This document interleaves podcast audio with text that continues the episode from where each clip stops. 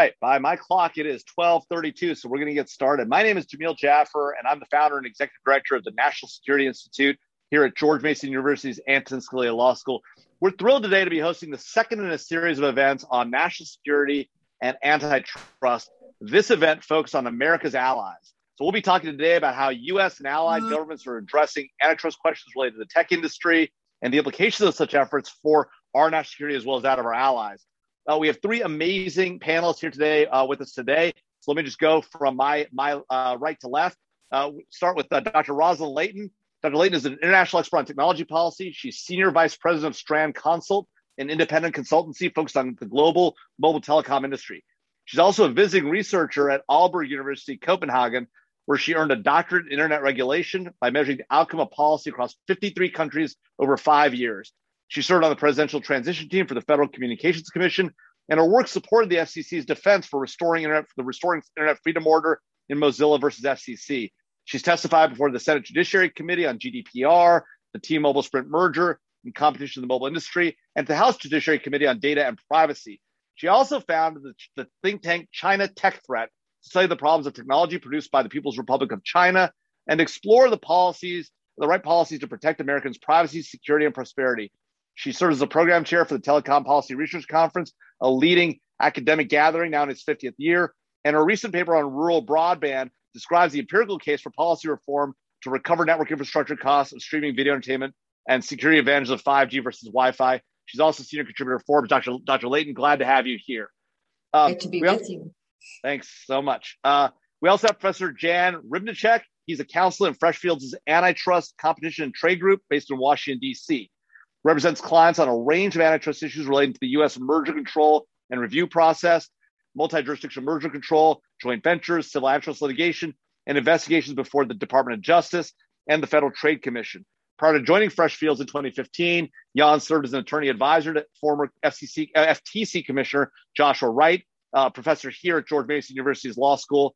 He's published several articles on antitrust law and policy and was awarded several awards for his work, including the 2019 Antitrust Writing Award, a joint initiative between Concurrences Review and GW's Law School, and was also awarded the 2017 Antitrust Writing Award for Best Academic Article. He's an adjunct professor and senior fellow here at the law school uh, in the Global Antitrust Institute. He teaches courses in antitrust law and economics. He's also an active member of the ABA's antitrust section um, and an editor for Antitrust Law Journal. So, Jan, thank you for being here with us today also. And last but certainly not least, Dr. Hal Singer. Dr. Singer is an expert in antitrust, consumer protection, and regulation.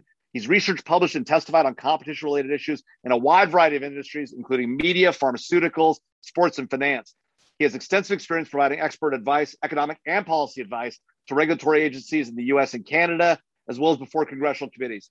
Dr. Singer is also senior fellow at GW's Institute of Public Policy and an adjunct professor at Georgetown University's McDonough School of Business, where he teaches advanced pricing to MBA candidates. In 2018, the American Antitrust Institute honored Dr. Singer with an antitrust enforcement award for his award in the Lidoderm antitrust in antitrust litigation. So thanks to you, Dr. Singer, Dr. Layton, and and and Jan for being here with us today. Um, let's just jump right in. So we're not going to do we're not going to do the usual introductory statements. We're going to jump right into questions. Um, and I'll start with you, um, with you, Jan talk to us about you know we've we've increasingly seen um, you know uh, uh, antitrust debates playing out here in the United States, right? Particularly on large large technology companies, right? There's been a lot of talk about the need to rein in big tech. Antitrust has been one tool that the U.S. government, Congress in particular, has been talking about as a way of doing that. What's going on in all, in Europe with our allies? How does that relate to what's happening in the U.S.? Talk to us about how this is all playing out in general terms. That's a big question. I guess we could take the entire hour just to talk about that. Maybe, maybe we will. Um, it's great to be here, and thanks to to NSI for hosting this. I think it's an important event, and and it's always uh, great to be with Hal and Rosalind. Um, and I'm really interested to hear what they have to say. Uh, very insightful views, I'm sure. Um, well, I think I'll say something that's uncontroversial to start, which is we are in an incredible time of of human progress, growth, technological growth, innovation um, job creation as a result of all that. Um, but that hasn't happened kind of uniformly around the world. Uh, the United States is kind of undisputably the center of that innovative growth. Um, it is by far the leader. Um, and there are a number of reasons. The reasons for that is are complex, but it is pretty clear that the U.S. is is uh, far ahead of Europe, and there is a European uh, innovation deficit, if you will. Um, and, and, the reasons for that are complex, as I said. You know, I'm sure it relates to to university programs and to uh, mm-hmm. to uh, government funding and to immigration policy, but also to regulatory policy. That is that is part of it as well, and right.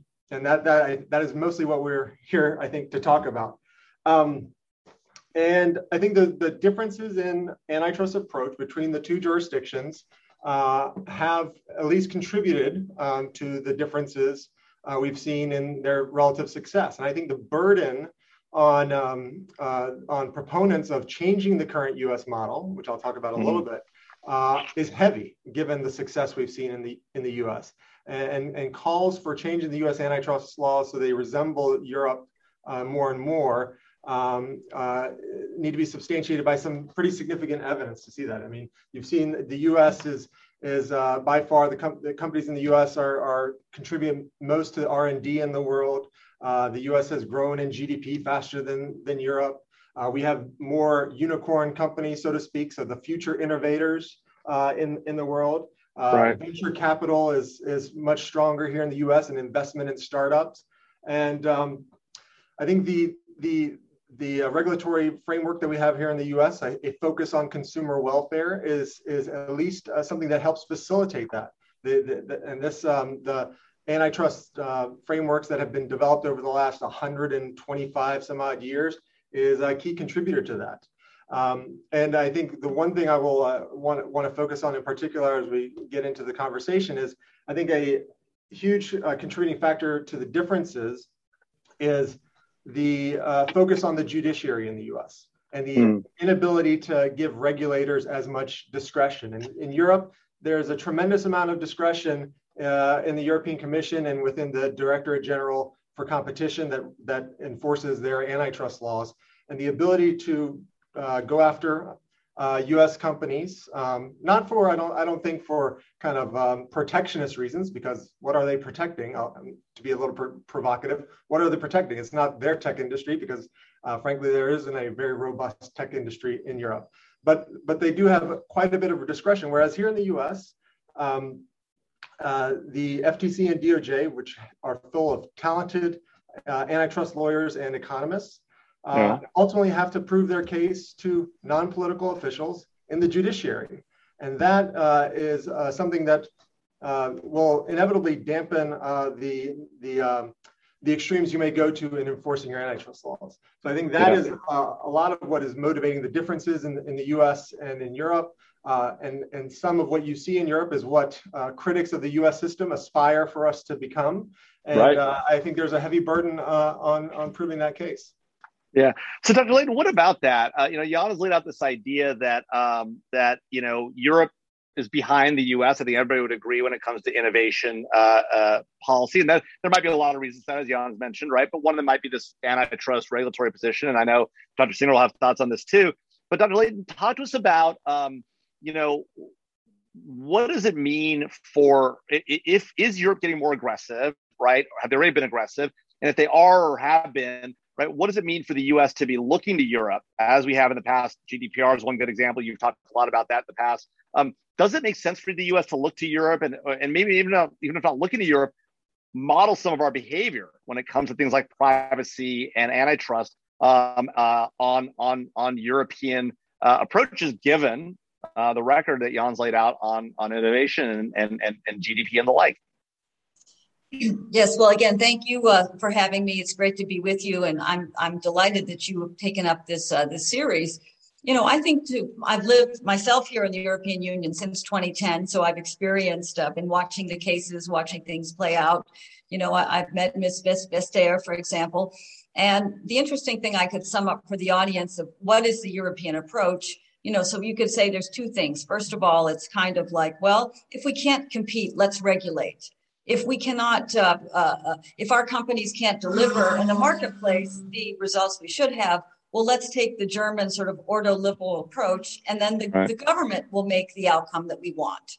Um, now, in many respects, I think that uh, European policymakers have failed on what they think that they've achieved. But then the second part of it, I think, is important difference between US and European antitrust law. Again, this is a bit of a facile, simple example.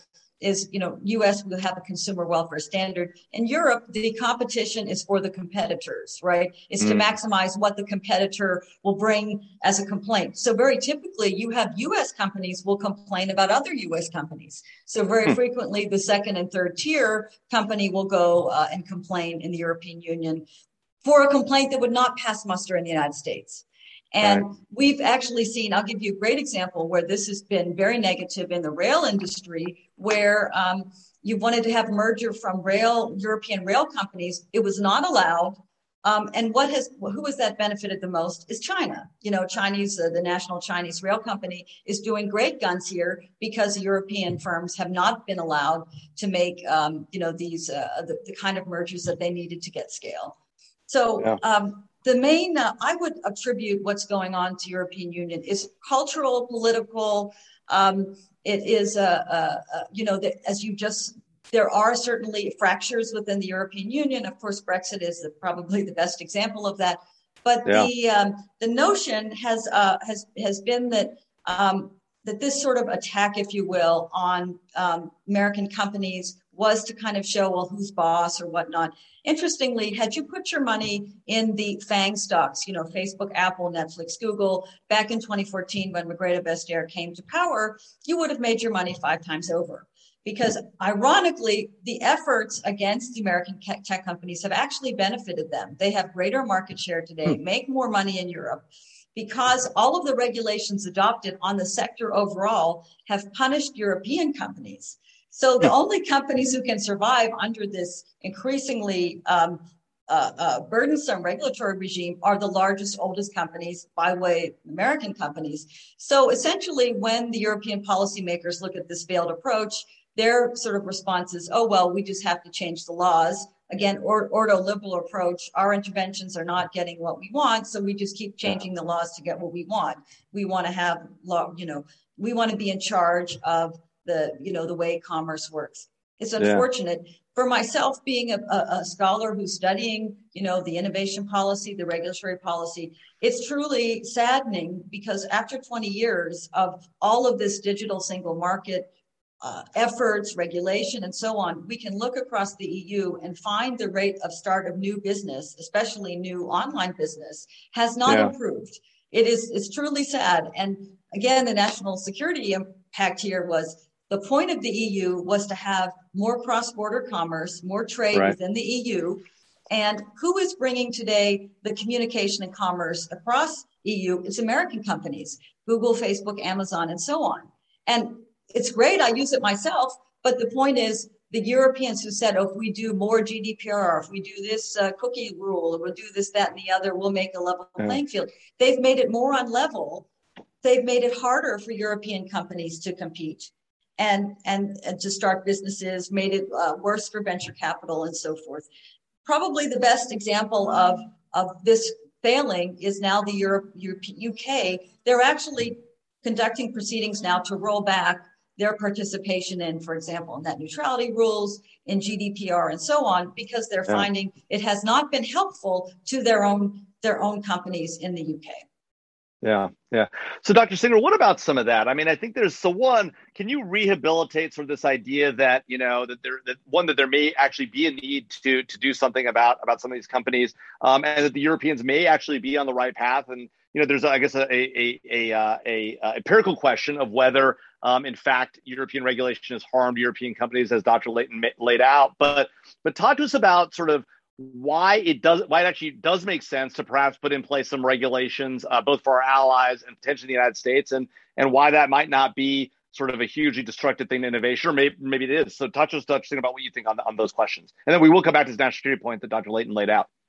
Yeah yeah okay. And first I got to thank you for having me too and George Mason NSI but let me just say this. I I think that when if we look at what the actual bills, there are six competition related bills in Congress, what they're seeking to do. If you're looking for some common themes, I won't take you through each of them, but in general, what, what we're worried about is that antitrust enforcement, in particular Section 2 enforcement, and this concept of monopoly leveraging, which some might call a dead letter now, are not capable of getting at certain concerns uh, about how a tech platform can leverage its power, its platform power into the edges and kind of take over these ancillary markets. So, like, you know, an independent merchant is not com- going to be competing on equal terms with with a, you know, an Amazon owned affiliate in the same product space, right? Because Amazon can make sure that you find the affiliate in search mm-hmm. results. Same story with respect to Google, you know, uh, favoring its own search products uh, in search, uh, content products in search. Same thing with Apple favoring its own, you know, apps in in search. And so the idea is we're worried is that if we if we take a hands-off approach, antitrust certainly isn't going to get at this discrimination that's happening inside of the firm boundaries. You know, what happens to innovation at the edges? You know, are, are we worried that independent entrepreneurs kind of look at the playing field and say, God, if I'm either going to die because I come up with a bad idea or I come up with a good idea and it's appropriated by the platform and then the platform uses its power to steer searches to its affiliate, uh, I mm-hmm. lose that way as well. It's kind of a lose lose. And so what we're worried about is that if enough independents kind of look at the landscape and say, forget this, I'm going to throw in the towel, right? Uh, um, then we could have an innovation effect at the at the edge. And so right. what what what Congress or an anti-innovation, an anti-innovation effect, an anti-innovation effect, anti-innovation effect, yeah, right, yeah. right. Yeah, and so what, what Congress is doing, we're we're not looking at when I say we, I've helped, but I, I'm not instrumental in any sense. I've helped on one, the non-discrimination bill. But what they're trying to do is figure out is there is there something we can do outside of antitrust? And Rosalind kind of hit it on the head. It's regulation. I, I don't like calling this antitrust, right? Because we don't want these things to go back inside of antitrust only for plaintiffs, you know, to, or governments to lose these cases. We want to figure out a fix that operates outside, kind of a patch, if you will, that covers up a gap in protection. So the fight among kind of the progressives and the Democrats to figure out are we going to use structural approaches, which is we're going to tell Amazon that it can't own a private label business, or are we going to use um, behavioral or conduct remedies such that an independent could bring a, a, a, discrimination complaint and have its case heard, you know, by some by some tribunal or some judge. So that's the fight that's going on. You see yeah. the Jayapal bill versus the Cicilline bill. There are other bills as well, but that's the general thrust. And I think it's unfair to say that we're, you know, because of that, you know, we're changing burdens and we're going to move our antitrust regime in the direction of Europe. That that's not really uh, what's going on, in my opinion. Yeah. Well, can I ask a question? So you you you made a point about this sort of the the hampering of innovation on the edge, right? That's obviously something none of us none of us want and would be counter to U.S. national security interests. But you know, other than sort of like you know individual one-off cases where you might say, well, you know, look, the, this large platform company pushed this this player out. It, we see tremendous amounts of investment in the tech space, right? Venture capital is investing and raising funds at a, at a, at a, at a massive clip even even in the COVID environment and since the post-COVID environment or whatever you want to call whatever we're in now. I don't want to sort of sort of say we're post-COVID and get into a fight about that. But you know, um, talk to us about is there is there empirical evidence to suggest that in fact we're not see from what I can see it right. There's tremendous innovation happening and and small companies are starting up all the time and nobody seems to be concerned that oh you know these big tech companies are going to push me out of the business and I shouldn't start my business as a result the, the evidence seems to the contrary. What are we missing here, Hal? Yeah. Well, here's what you're missing, and courts miss this a lot too. And Jan, Jan, yeah. Jan will appreciate this. It's about it's about output effects. We call it in antitrust land. But even if innovation and, and output are increasing, the question is, what's the counterfactual? What's the yeah. rate at which innovation or output would be increasing in the absence mm-hmm. of this anti-competitive behavior? Right. So the mere fact that something is increasing doesn't mean that there's no effect you'd think that that concept would be understood by courts and they get confused about this all the time. But yeah. but i digress. There's i'll point you to a few papers. One is by a fellow named zhu zhu and he looks at what happens to merchants after amazon invades their space you know on the on the on the amazon platform. And he finds that they have a greater propensity just to leave the ecosystem than than than non-invaded merchants right mm-hmm. and so so the idea there is that w- what we should be worried about is that if enough the, if enough merchants are kind of watching this appropriation of ideas and say you know what if i'm if i'm too successful on amazon's platform my idea is going to be taken away from me right that's mm. the concern that we have that they're going to stop investing in future periods and the idea that you'd ever be able to go in and prove this innovation effect in a court um, mm-hmm. under antitrust standards would be would be a, a insane right uh, the notion yeah. that we're going to measure the loss in innovation which hasn't happened yet but could happen in future periods that's why we're trying to get this you know outside of the antitrust courtroom. There's another piece by Ian Hathaway that looks at, you're right, investment and, and startups are, are happening, but funding in areas that are too close to the to the areas that are dominated by the platforms are not growing as fast, right? So mm. that's what Hathaway found. So there is some evidence to suggest that notwithstanding the boom in innovation, the boom in output, yeah. we right we, we still do we still do worry about about innovation effects that come from this kind of uh, unbridled ability to to yeah. leverage their platform power into the edges. Yeah. Well, Jan, your name was taken sort of maybe maybe not in vain, but but pointed out here. And I know you've done some studies also in this space about the question of innovation in Europe and the U.S. Uh, and the like. And and and Dr. Layton, I do want to I do want to drag you into this conversation too here in just a second. Um, but Jan, first over to you. Uh, talk to us about about you know what your what your research has shown in this space and whether it's it's consistent or, or contrary to what Dr. Singer just laid out in the couple of papers he mentioned. Well, you know, I, I would I take issue with uh, how how characterize the um, efforts on the Hill. I don't think it's one discrete bill with one small provision. You mentioned there are six bills; they all do slightly different things. There's also a Senate yeah. bill that does create things like uh, overturn 30 or 40 years of Supreme Court case law on antitrust and uh, change yeah. burdens of proof and change presumptions. So these are pretty significant changes to make it easier for the FTC and DOJ to within a judicial kind of framework still prevail on, cases and have more discretion along the lines of what is in, in Europe. I think the um, the um, the the the examples that Hal brings up are interesting, but they're not anything new, right? This is yeah. what retailers have been doing for a long time. The WalMarts of the world, they have private label. They've had private label for a long time. They've taken what like uh, Kirkland at Costco, right? I mean, come on, we all know about it, right? There's nothing new, and it's interesting to to suggest that uh, the addition of a product, a new competitor into a, into an, into a, a market, is actually anti-competitive. So, uh, and to the extent it is anti-competitive, um, it should be something that can be proved under the antitrust laws. If you can show that consumers are harmed because there's one less product on the market or there's some uh, missing innovation, then then do it under the antitrust laws.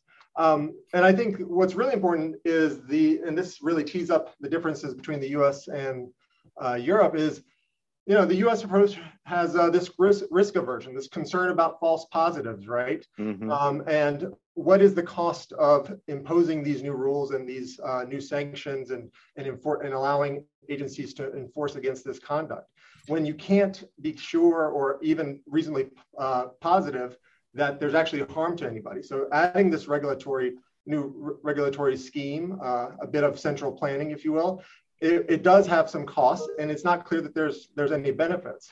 Um, and I think the benefits are re- uh, the, the, the costs are real. We we see them all the time. Um, in terms of additional regulation, right? So we have some natural yeah. experiments. GDPR, for example, GDPR had a big effect on investment in Europe. Uh, you yeah. see the decline in venture capital investing as a result of GDPR because it increases the, the burden and the cost in, of exit, right? So you're going to reduce the ability or the incentive for folks to invest. That's that's putting aside the good points that Rosalind made about how uh, it makes it harder for the smaller companies to succeed. But that right. it, it is it is the case, and there are studies out there showing that in uh, markets or in jurisdictions in which there is uh, less uh, uh, uh, less um, roadblocks and less sand in the gears of the M&A markets. Mm-hmm. You have um, you have uh, stronger and more robust uh, economies and startup uh, cultures. And so that, and that's not to say that we shouldn't be enforcing our antitrust laws. We should, certainly should be enforcing the antitrust laws. And we have 125 some odd years of uh, very incredible case law that has been developed incrementally to figure out how do we determine and this is the essential and most difficult question in antitrust what is anti-competitive and what is pro-competitive and yeah. to only attack the former yeah, you know, uh, Dr. Layton, I want to want to bring you into this conversation. And by the way, I should mention for the audience, we will be taking your questions here uh, in about 15 minutes or so. Um, uh, so please do put your questions in the in the Q and A function, um, and we'll take those here in just a second. Uh, but Dr. Layton, you know, uh, one of the issues that's that's in play here, right, is you know the Europeans have been in this space for a long time. They've been managing sort of uh, the competition in a different way than the U.S. has, as, as as Jan points out. You know, we've had this 125 years of antitrust policy, and and and to Dr. Singer's point, while there are pieces of this that will change, you know, things outside the antitrust regulatory space, a lot will take place in this space here in the U.S. The Europeans have had that experience already. They've done it, right? They've gone through that much more aggressive form of enforcement, as you've studied, particularly in the internet uh, area. Um, what's the record there? What's the track record? Has it led to, you know, Dr. Singer points out, look, maybe the answer is innovation would have been more, would have been steeper and faster and more and, and broader had we simply just forced the hand and not permitted these companies to sort of you know benefit themselves. And so, um, if we were more aggressive in enforcement, what's the record been in Europe in your experience in your in your uh, study of this? And is is Dr. Singer right? Is that is that how this is going to play out? We're going to increase the rate of innovation if we just got a little more aggressive um, on the way that we're doing it, whether it's in the antitrust enforcement arena or slightly outside of it. Right. Well, I'm uh, I'm really uh, not favoring the uh, let's say legislative approach to uh, you know the, this legislative antitrust approach that are taking against um, you know the Google, Apple, Facebooks of the world, and for good reason.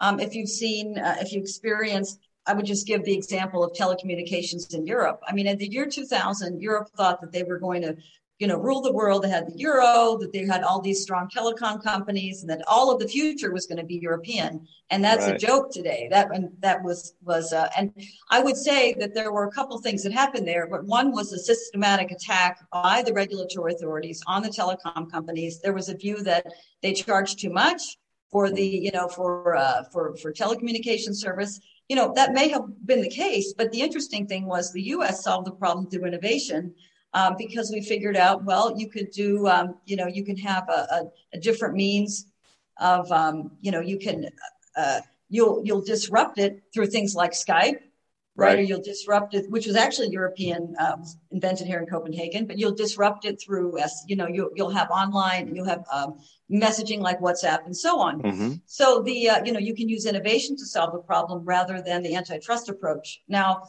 the uh, the interesting thing that the Europeans didn't count on when they uh, went to do these sort of policies, which were purposely to try to lower the prices, rather than think about what other ways that you could uh, find alternatives for communication, was that it there was a very important ecosystem between the telecom companies, the phone manufacturers, the Ericssons and, our, and Nokia of the old days.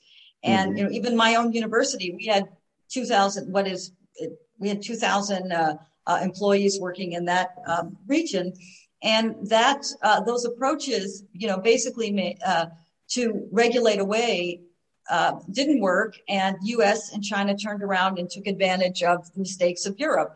Right. So, um, you know, today, if you're an investor, you're not going to put your money in the European Union. The largest uh, patent filer is Huawei. I mean, it, it's a scandal.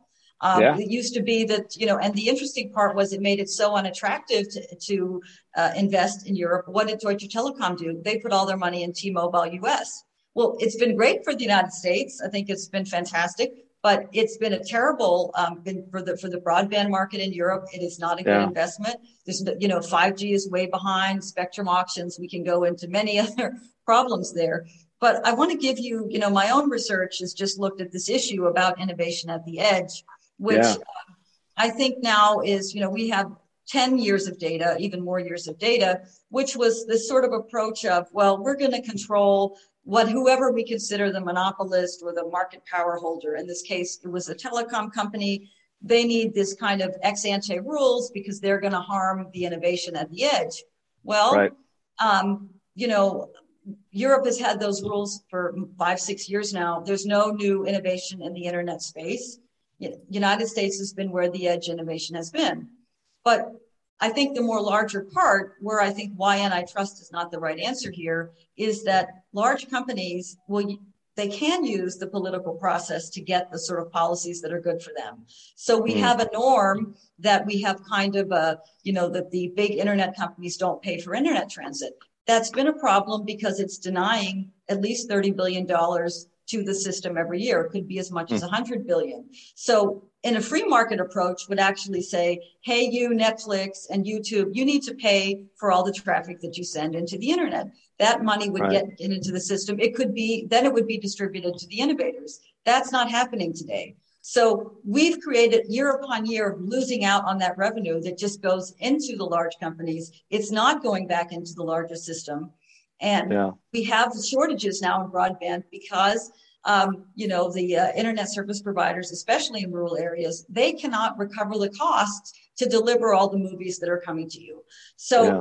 my conservative critique here is that all this effort through antitrust to try to address the you know the netflixes of the world and the googles of the world and the amazon uh, you know the amazon primes that will all be captured by those companies anyway it's yeah. much better to take the free market approach and basically say you need to negotiate. if you're going to use someone else's resources, you're going to pay for them and you're going to pay Right. fair market price. We can have a bona fide negotiation. And Right. this is the, the paper that I, that you referenced. Thank you so much. But basically that would put the money back into the system that then can circulate and get to those other places. Same Camille, thing with I- oh, Spectrum. sorry about Same that. thing, just quickly. I would say the same thing with Spectrum that Yeah. we have, you know, FCC just gave away 1200 megahertz of spectrum for, you know, unlicensed spectrum. Big tech should pay for that. And that money Yeah. could come into the treasury. We wouldn't have to pay for all these, you know, we'd have an extra 20, 30, 40 billion dollars, maybe more. You know, look at uh, 250 megahertz of C band gets you 90 billion dollars, which is a record. So I would, my answer to this is not to regulate them, it's just to make, basically make them play by the rules of everybody else. And that shouldn't be a controversial idea, but it is in some circles. Dr. Singer, what about that? I heard you had something you want to jump Yeah, in. I'm just going to suggest, I guess, a, an alternative uh, data point that, that might be perhaps more instructive on this question of the effects of, of innovation It- it applied to the very specific uh, type of discrimination, platform uh, discrimination that I have in mind, which is Okay. 1992. Congress uh, passed the, the uh, Cable Act, and Section 616 of the Cable Act uh, told the uh, vertically integrated cable operators they couldn't uh, show favoritism to their own content over a similarly situated network. And Yeah. um, this, despite the fact that we had antitrust laws, as, as I, as far as I recall, as far back as 1992, that was a joke we did. And and so Congress was clearly saying there's a gap here that needs to be filled with regulation. And so I've actually conducted a study to see what happened uh, to the growth uh, of independent programming compared to cable affiliated programming from 92 forward using a simple you know difference in differences model. And, and i showed that the independents actually grew at a faster rate after the intervention. And that would be that would be suggestive of at least the idea that congress gave independent programmers the security in knowing that if they come up with a good idea that comcast could no longer just appropriate the idea and move the move the independent you know either to the sports tier or just blow them out entirely. So you know i point to that as i think as a nice regulatory example of how of how uh, i think a light touch intervention can can spur innovation at the edges. Well, but let's talk about that because that's a that's a really interesting one to pick because you know if you look at the content market now, you know for for television or whatever broadcast or streaming content, nobody cares about the content we deliver on the cable platforms, right? I mean, here Congress intervenes, creates this new capability, and turns out all, all the innovation happens over here with Netflix and and Hulu and all these other providers. In, in a place where Congress didn't even get involved, right? A place where actually not touching it, leaving alone, allowed the development of this capability isn't that really the story of, of content? It, they, they, they meddle over here. There's some little marginal potential benefit. There's debate about benefit, but the real massive benefit took place in the place where Congress didn't do anything.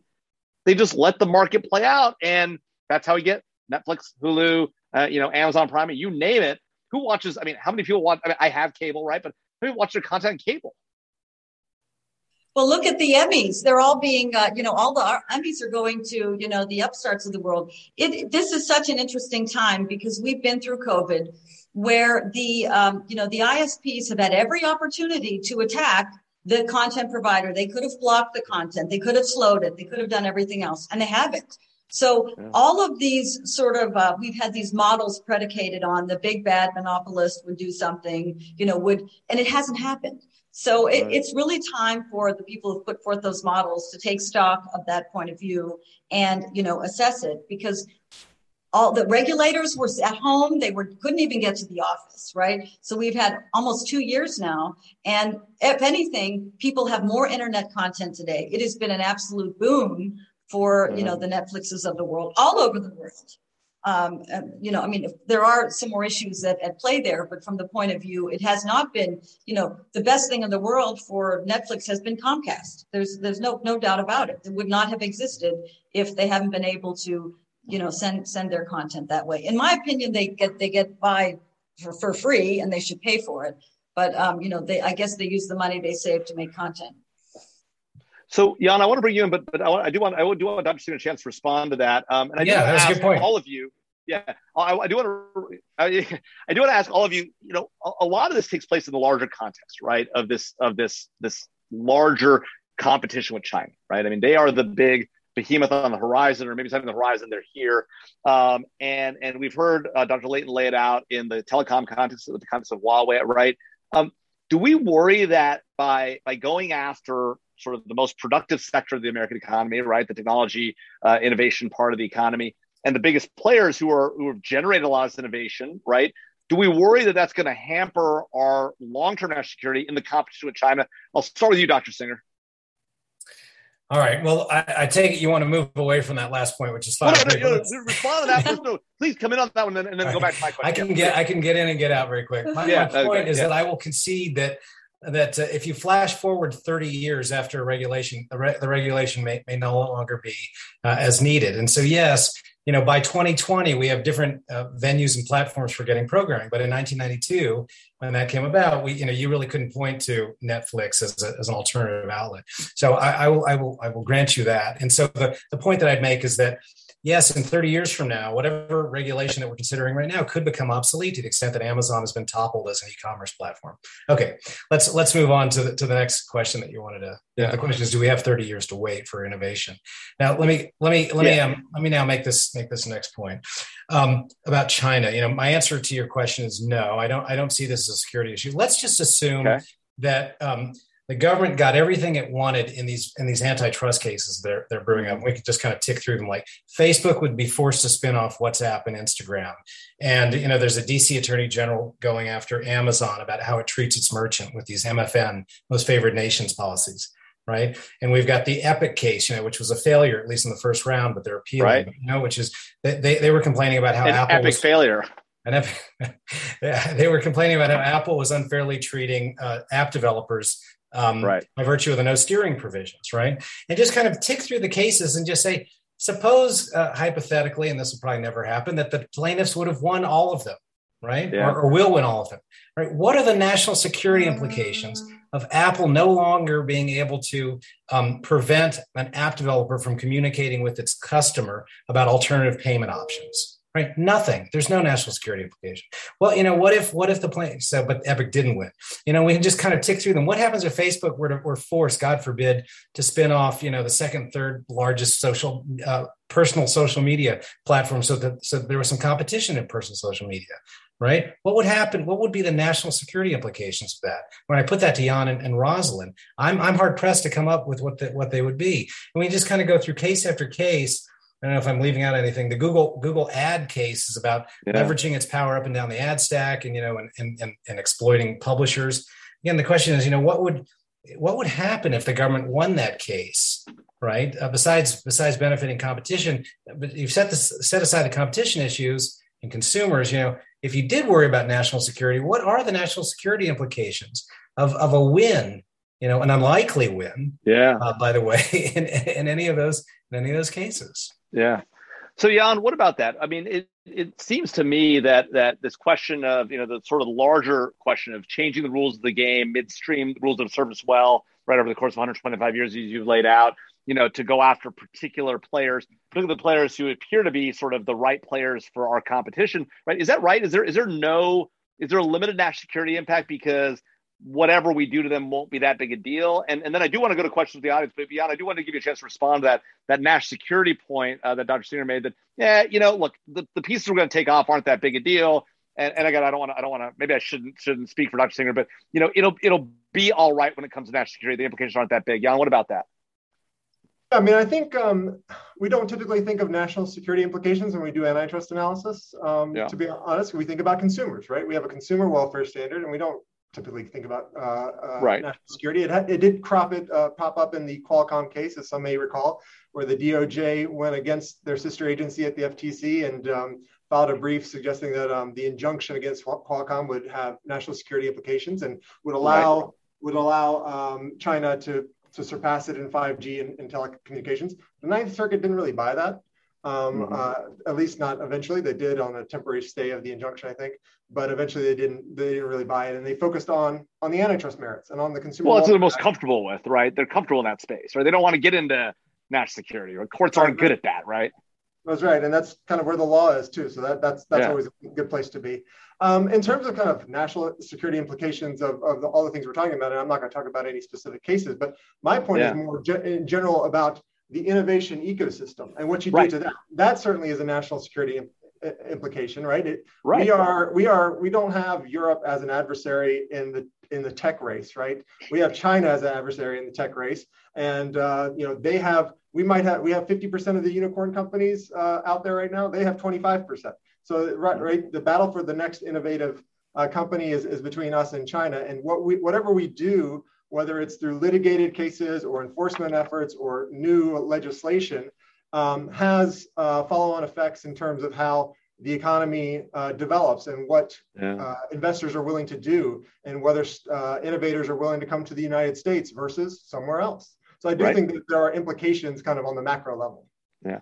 Dr. Layton, I'll give you the last word on this, then I will go to question the answer. Dr. Layton, any, well, any, any, last thoughts for us on this I point? Mean, to me, it's really staggering. I mean, if we go back to, you know, when, uh, when our, you know, great American platforms were started, they were systematically blocked from China. So, you know, to me, right. this whole discussion is if you actually want to look at the competition, there was no authority that could say, well, China, unblock your markets. So. I don't know what China would be like today if there was actually had been competition for the platforms themselves if they hadn't been, you know, right. government created.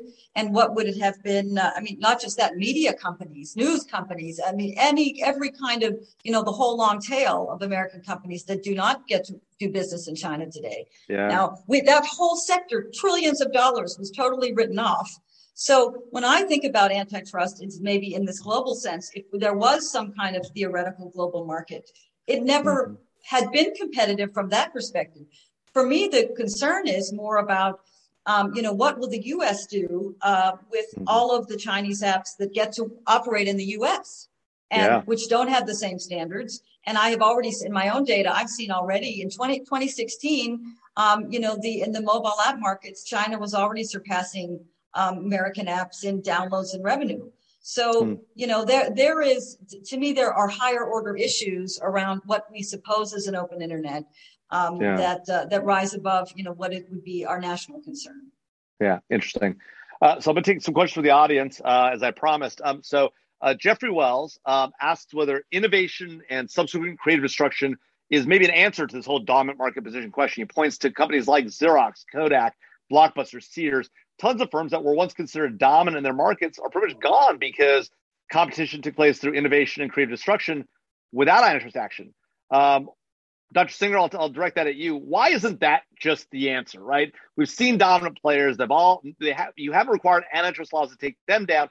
Why do we need to change antitrust laws now to fix this problem? Won't just sort of innovation creative destruction under our current laws solve that problem for us? Yeah, I, because I think we've we've uh, been monitoring, you know, the same dominant platforms for so long now that if there was some if there was some hint that that they were about to be toppled or entry series entry was was occurring in a way that would undermine them, or that if they were going to invade each other's fiefdoms, you know, that's a favorite line of, of, the Economist magazine. I don't know why I still subscribe every week. They say there's about to be a breakout of competition among the platforms invading each other's spaces. But uh, so I just feel like after a while, that argument starts to lose its uh, its plausibility, you know, and, and uh, you know, in the long run, we're all dead, and so we want to we want to see some shakeup, and, and and I guess it's just like how long can you tolerate, you know, this enduring uh, monopoly? Is, is two decades enough? Do we need to go three decades? You know, how long do you want to do you want to go before you think it's about to be toppled? Interesting, Jan. Any thoughts on that? I mean, I think it's. Uh, I would just make a general point, which is uh, that is kind of the principle on which U.S. antitrust law is based on. Uh, you know, it is this uh, hands-off approach, but you know, uh, still enforcing the law where appropriate. But the idea that uh, markets will shake out and competition will shake out, and um, you know, uh, it was the FTC I think that blocked the uh, blockbuster merger. Uh, with with with uh, the blockbuster then shuttering. I don't know, three or four years later. Uh, so sometimes the hands-off approach allows things to to uh, right itself. Yeah. Dr. Layton, any last thoughts on that well, one? just again here, my conservative critique here is that whenever the government gets involved, you know, we they, they we can kind of get the opposite result. So I think any effort to sort of regulate or break up large companies will be captured by the companies themselves to their benefit all I ask here is that they pay for the resources they use. If they use someone else's property, trademarks, royalties, whatever, they should pay for it for internet transit. They should pay for the public resources like the spectrum. That will immediately get money in the system, uh, in the money into the treasury, money into the economy. That is much better than a 10 year protracted battle of fighting over, you know, this court case and who has the authority in which law. So I yeah. would like you know, I would like it to be a free market today. Just make them pay for what they yeah. use.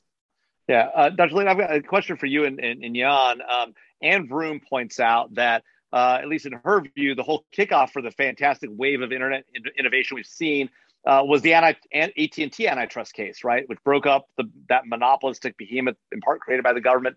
And at the same at that time, we heard about the sky falling and the like, and uh, and it it didn't happen. Um, and in fact, we've seen innovation. And so, what about that point? Is that is that is that is that right? Is that did, did well, let's remember. From, let's yeah. let's remember what the AT and T was. This was a government-created collusion between you know a company and the Federal Communications Commission. This was not a private company in the sense that we understand Google, Facebook, you know, Apple, Amazon.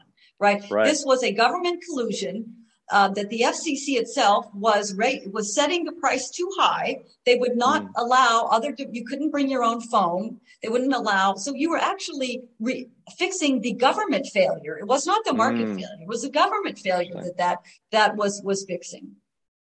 Yeah, interesting. There are all these internal conflicts you remember inside of AT and T, where they were slowing down the innovations that, that they thought would be threatening their their their current monopolies Right. And so, you know, when they spun off the equipment division, that, that created a whole new source of uh, incentives to, to, to unleash uh, innovation on the world. So, yeah, I, I, agree with the question. It's absolutely right. I do think that breakup was probably a good thing in, on net. Now, I'm not part of the breakup camp, and I don't really see breakup. Uh, you know, there's Jayapal's bill has the structural separation, but setting that aside, it seems like the, the other bills are more uh, more accepting of the monopoly and, and trying to put bounds around how they can extend and leverage that platform power into ancillary markets. Mm-hmm. So it's a great it's a great point, Jan. Um, uh, one of our questioners, uh, Pascal Segal, Segal uh, asked the question: uh, if you could share some of your figures about the change in investment uh, uh, since GDPR in Europe. What, what is your what is your what is your empirical research shown? You're you're asking me for a citation. it's not my research. It's the paper by uh, Ginger uh, Jin, who used to be the FTC ah. economist, um, and she's okay. written with some co-authors about the decline. It's not a complete absence of investment, but a, mm-hmm. a decline in investment since G- uh, GDPR. And uh, she and her co-authors break it out. Um, there's a slight difference in the reduction in investment from uh, investors from outside Europe versus those inside of Europe, but it's um, uh, it's a good it's a good paper. Yeah, I'll put it in the I'll put it in the chat. Awesome, awesome. Thanks, Dr. Layton. Um, and Ralph Albrecht uh, has a question uh, for, for I think all the panelists on this question of IP rights and enforceability when it comes to patents and and and the overlap between IP rights and antitrust policy. Uh, he points out that in, in a strong environment of, of, of strong patent enforcement, right, as experienced the Reagan administration going forward, uh, help U.S. Uh, companies compete effectively against Japanese, right? Um, and he points out today, um, for those companies that are being focused on the FANG companies under antitrust, right? They came to power under strong IP rights. Now those rights, those formerly small companies, uh, the IP rights have changed, right? Now they're benefiting from a from a from a stronger, uh, more defensive position. Uh, the sort of post-American Invents Act world, um, uh, and so I guess he's wondering whether um, whether that uh, what what role that change in the IP landscape uh, has on the question of antitrust enforcement um, and antitrust laws. What's what's the role? What's the overlap? I'll start with you, Dr. Singer. Maybe start with Jan. Jan, do you have feelings about IP and antitrust?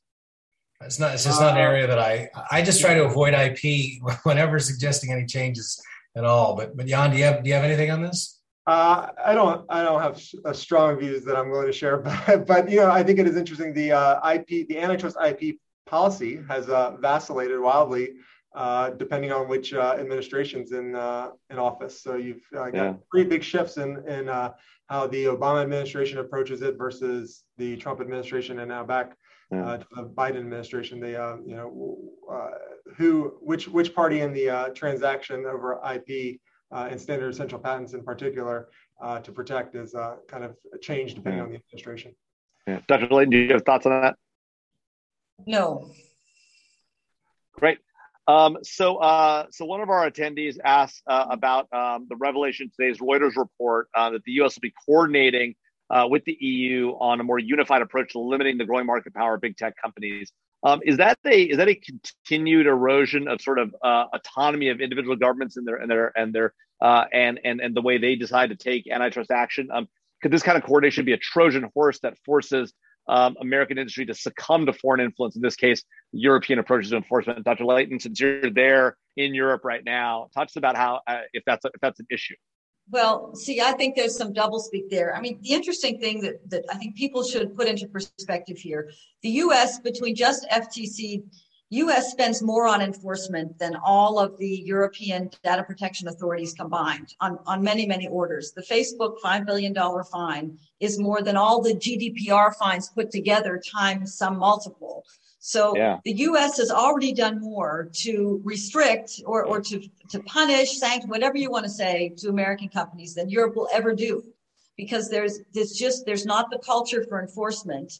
So, and I think Jan pointed this out at the beginning. There's not the litigation culture. There's not the high uh, fees enforcement. So then the U.S. that is a, it's a different approach, but it's also, uh, you could say that, um, you know if you you do something bad you're going to get you're going to pay for it and you pay a lot of money. In europe you can do something bad and you get the slap on the wrist and then that's that's kind of that or they're just fewer companies. So i i think what we're really talking about here again is i think jan set it up well is this kind of dynamic efficiency. Do we want to have a more mm-hmm. dynamic economy with more growth more companies and then maybe we're going to have higher fines we're going to have we'll be thinking about bigger problems but hey we got more jobs more money right? Yeah. More services, more stuff.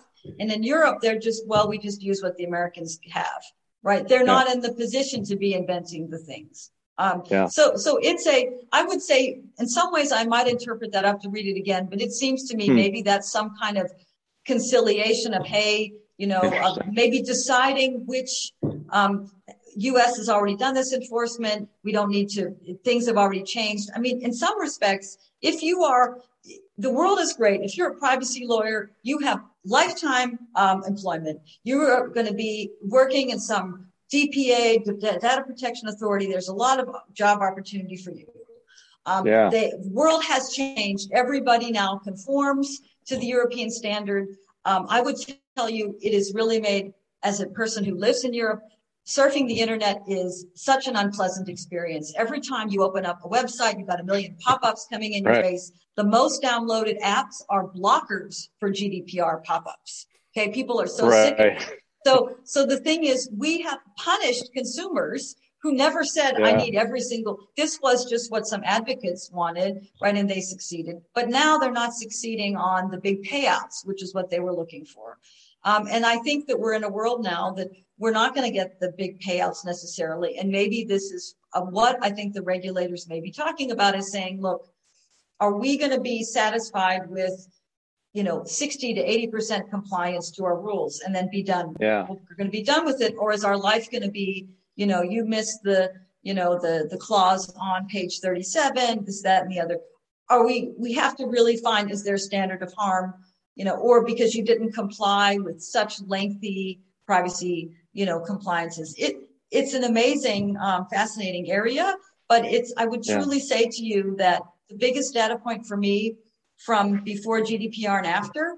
Do people feel that more trust online? Do they feel happier? Do they feel more private, more safe? No, we don't. Yeah. So that yeah. you know, you have to wonder who have we satisfied with all of this stuff that we've adopted, um, you know, as opposed to you know looking at market based, like you know, a voluntary consensus standards, for example, or other ways we could get to those sort of places that would give yeah. the sort of uh, uh, um, uh, infrastructures, if you will, for privacy and data protection, yeah. as opposed to the heavy-handed top-down approach, which we yeah. have now.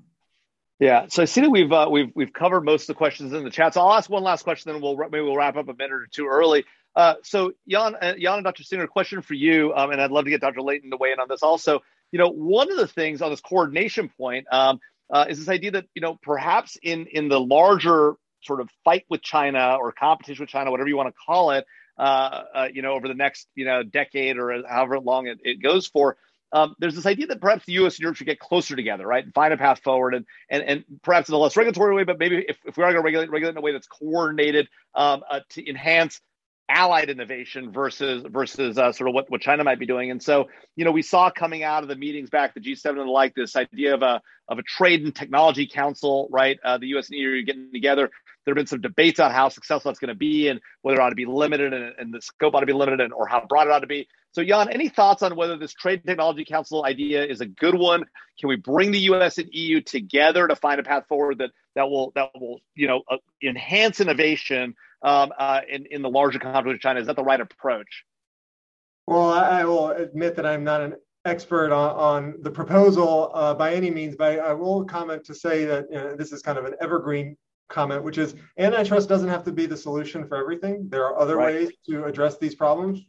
These policy initiatives might be a better way to do it than to yeah. coordinate on antitrust policy and, and uh, create more convergence versus divergence in how uh, they, they approach antitrust. I will say that the, the I mean, one thing I was going to say earlier um, related to your prior question is, is uh, Europe and the UK in particular have gotten uh, increasingly uh, uh involved in U.S. Uh, deals and, and U.S. Um, mergers. And you could look at it, you know, for example, Sabre Farelogix was a deal that the UK uh, blocked. Uh, they're investigating Illumina Grail mm-hmm. over there in, in Europe and uh, mm-hmm. Facebook Giphy. I don't know the merits of any of these, and I'm not going to armchair quarterback because that happens too much in antitrust but uh, there is an increasing interest in the European authorities uh, reaching out and, and um, intervening on deals that have very limited nexus to the UK or, or, or, Europe. And I think that is an interesting phenomenon that is, I think, only increasing. Um, and in some ways, they, they might be carrying some of the US enforcers' water on deals that they may think they can't uh, challenge. But um, I, I, I, returning to your original question, I don't think antitrust has to be the solution to every trade policy issue uh, or or any trade policy issue necessarily, but and that there are alternative ways. Yeah, uh, Dr. Singer.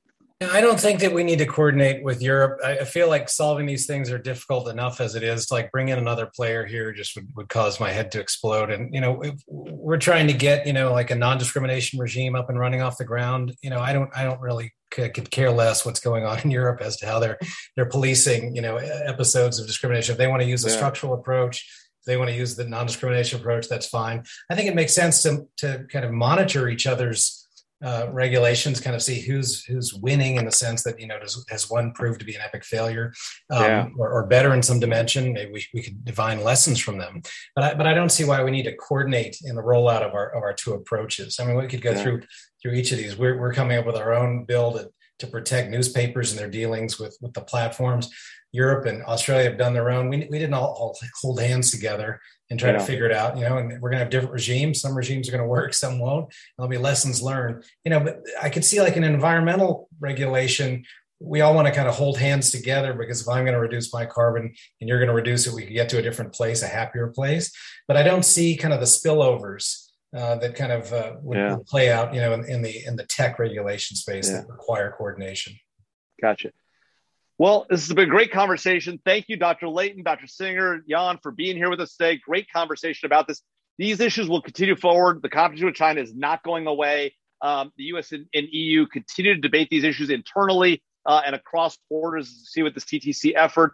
Uh, please put on your calendar, though, uh, the next event in this series, our third event, um, national security implications of antitrust, America's adversaries. We're going to talk about what China's doing and whether they're quote unquote antitrust enforcement is real and what it means uh, for our larger uh, effort with them. That'll be October 19th at 12 p.m. Uh, don't forget to follow us on LinkedIn and Twitter at Mason NatSec. Check out our podcast, Fault Lines Iron Butterfly and SI Live. Thanks again, Dr. Layton, Dr. Singer, Jan. Great conversation. Have a great afternoon, everybody. See you, everyone. Bye bye.